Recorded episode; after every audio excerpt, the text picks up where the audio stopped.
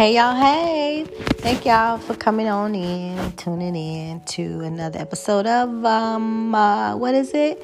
Oh yeah, it's called Surviving Toxic Environments in a Hostile Workplace. And these are true stories, true situations, true things that happen to yours truly.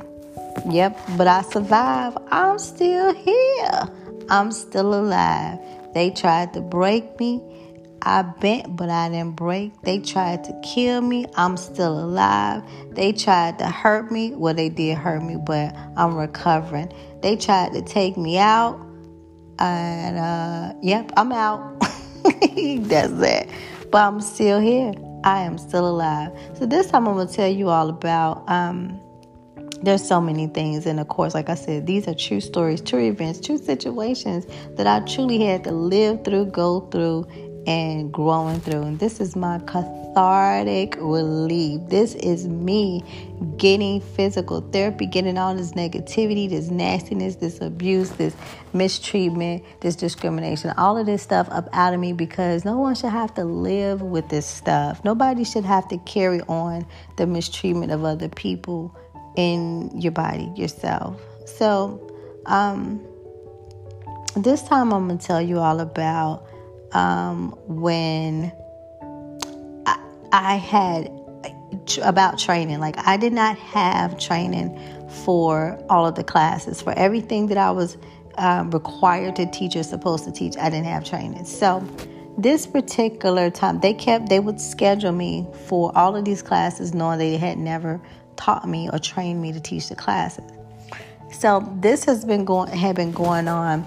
Um, I had been teaching classes I was never trained in, um, but what they would try to do is be very extremely critical and nitpick and tell me what I was doing wrong, what I said wrong. Well, I got to a point where I would simply remind them, "Hey, I can't do anything with not excuse me, anything with knowledge that you never gave me. If you never verbally told me that information, how would I know? If you never gave me that written information, how would I know? You never emailed it, you never gave it to me, you never showed it to me, I've never seen it. I didn't take the class, how am I supposed to know um, what is required to teach the class? I just, I don't know. You didn't even give me they didn't. So the young lady that started with me, RM, that started um, actually not with me, but the month before I did, she had a whole package. Um, a whole training package. It had everything in it, all the classes and all the material, as did everyone else, except for ding, ding, ding, you got it, yours truly. They did not give me a training folder or a training package um, because they didn't intend to train me. Yeah, that's that. BB told me one day, she said, she is good for not giving you all the information. And what something that my coworker said, all of them, even the corrupt ones, the wrong ones, the lazy ones, the abusive ones, all of them agreed on one thing. They said she treats everybody bad, most people bad, but I've never seen her treat anybody as bad as she treated you.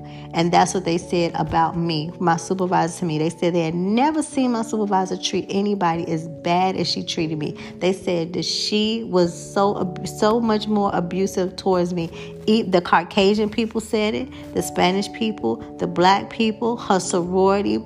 Um, the people that had the same last name as her, the people who went to school with her, the people that she hired, the people that she her her own daughter-in-law they all said that because when she threatened to throw me out the window her own daughter-in-law said said her name and said she couldn't believe she said that and then these are her exact words. She said and i quote "What dog what could she do that was that bad to make you treat her that bad? Why would you say that to her? She said that. She said "What dog is what she said and then she said something else, using an explicit word. She sure did. She said she could not believe that she, you know, her behavior. She just used, she came, she stood up from her and just looked at her like, well, dog, well, what did she?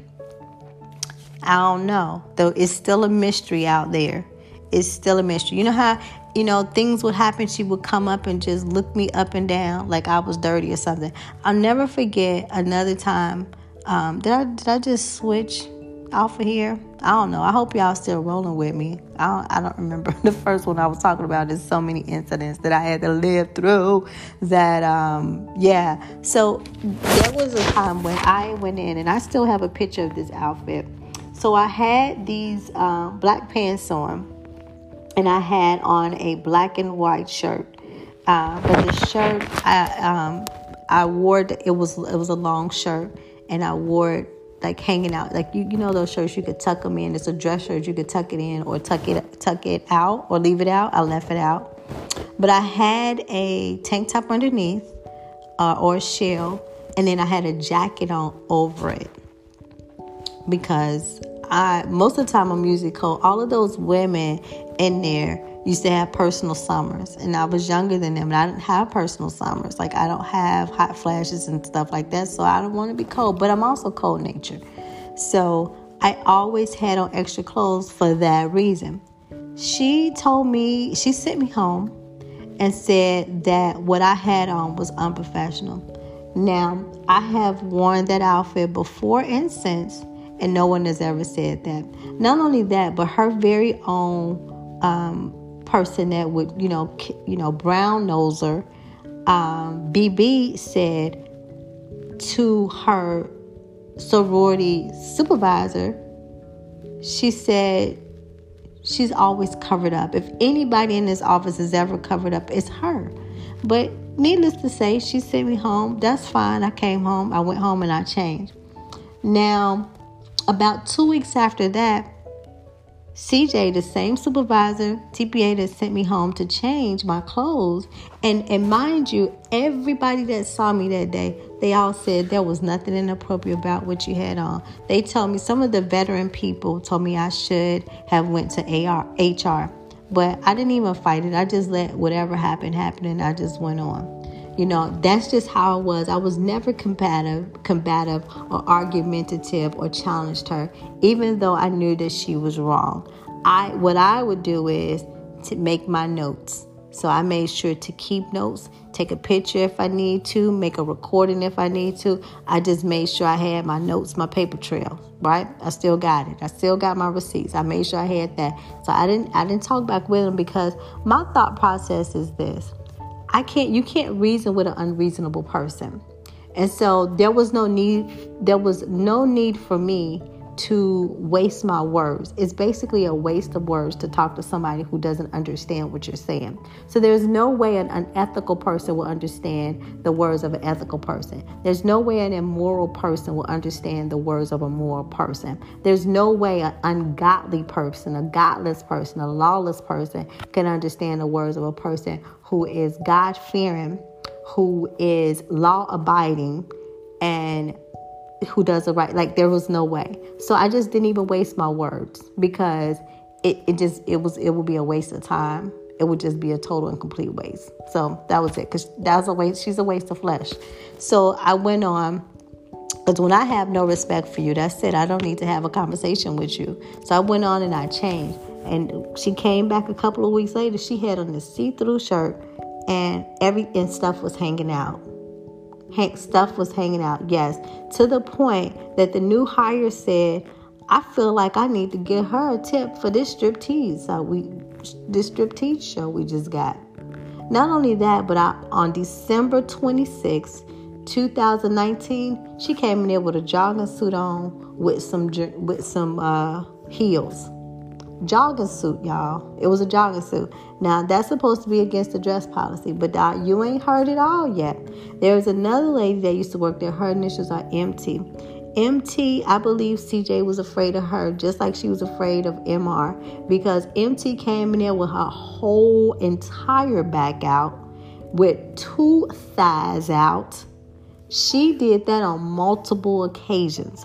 There was nothing ever said to her or you know people talked about her but she was never sent home. And she came in there at least twice a week with something hanging out. She wore her entire when i say her entire that shirt had the entire back out. I am not exaggerating. And then she had this dress on that had the split all the way up the thigh. I kid you not. I am not telling you a lie all the way up the thigh on not one side, on two sides. Yes, she did. And then she came in there with another outfit with the stomach out.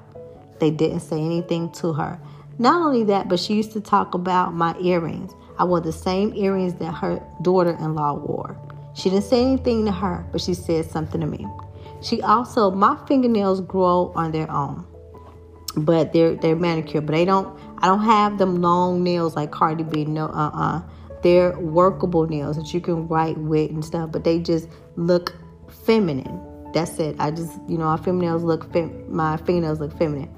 But her, and she told me I had to cut my nails. Now, first of all, the policy says if you are clinical, you cannot have nails. Like you, you can't see your nails. Like if you hold your hands up, you're not supposed to be able to see them over there, which is all just, which is just the size of my nails. They're not longer than that. They're not long enough that you know, you're like, oh, you got long nails. They're, you know, like I could put designs on it. No, I could polish them, but they're not long enough to be putting like extra like stones and stuff on there.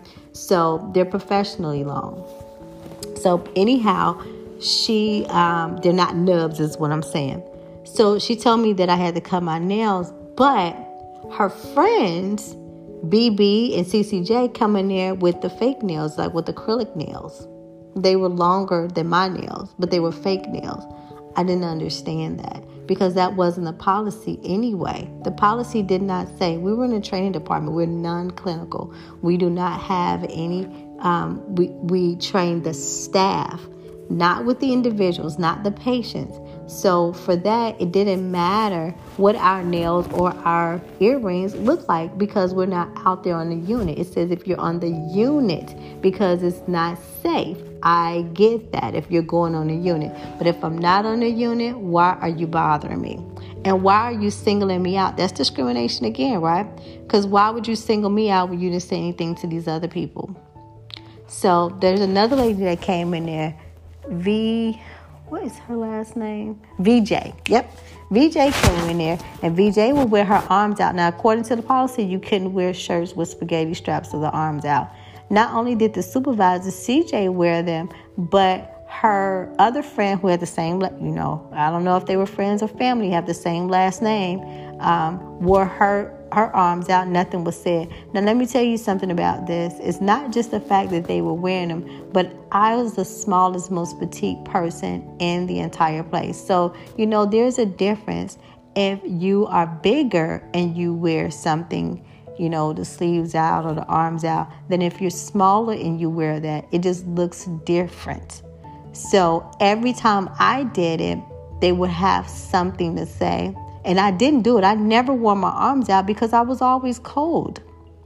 But nobody but me ever got sent home. They had their arms out, they had their toes out, they had their bellies out, their backs out, their thighs out, their cankles out, you know, the bunions out all of that stuff out and nothing was said. It was okay. Amazing. So this is the type of discrimination and the type of stuff that was the goings on around there um, that they used to do. Um, even with the hair, I made sure I had the same color hair as the other lady, her other buddy that was up there in front. She wanted to say something to me. Oh, well, you're going to have to live with it because I'm not. My hair is done now. you just got to wait till it's time for to get a change of hair. But those are the things that will happen. So, really and truly, what that's called is harassment. It's not just discrimination, but it's harassment when you keep bothering someone and nitpicking about the little things every single day, every move they make, all the time. And then you encourage your staff to nitpick and to harass that person. That is why it's a hot, that's part of why it's called a hostile work environment, why this location, this place is a hostile work environment, because this is the type of treatment that I received. This is the type of behavior that is cultivated and that's celebrated and that's okay and that's considered the norm in this government institution. How sad is that? This is a true story, y'all. I told you I got pictures. I got pictures. I wrote notes. I got recordings. And I would write that my notes would consist of the date, the time, and the incident and who was involved, who who witnessed it, what time. I made sure I had all of that very detailed with it. Um, another time, um, well, I'll save the next story for the next time. Y'all just tune on in because it's more. I told you I got two and a half years worth of actually probably three whole years of um, yep, it actually is. It's three whole years of being mistreated, being harassed, being verbally abused, being physically assaulted, and being bullied, um, and, and, and miscarriages of justice, and just, you know, it's a lot of things. But, you know, here it is. Welcome to my life. I am telling you true stories about a um, about true incidents that really happened in my life, and I'm doing this just to purge myself of it because I don't want to think about it anymore. You know how you just minding your business and it's quiet or you're trying to sleep and then something may happen and it triggers it because I do have uh, post traumatic stress because of this job. Because when I go around anywhere near it, it causes me anxiety and panic. And just the thought of it or to hear about anything like that, it, it has caused me it is traumatic and it's, it has caused me trauma. My blood pressure was 152 over 113 when I was working there one time. Now, my baseline, now that I'm not working there, my blood pressure has been 103 over 52. That's a big difference, isn't it? It was very, it was, it was, my life was in danger and more reasons than one was working there. And wait till I get to the CDC. Um, wait till I get to the HIPAA. I haven't even told y'all about the HIPAA violations and them not following CDC guidelines, putting our life in danger. Baby, hang on. Just just just hold on, put your seatbelt on, get ready, get you some some popcorn and some drink because it's going down. You're gonna have an earful. So stick and stay. Thank you for listening.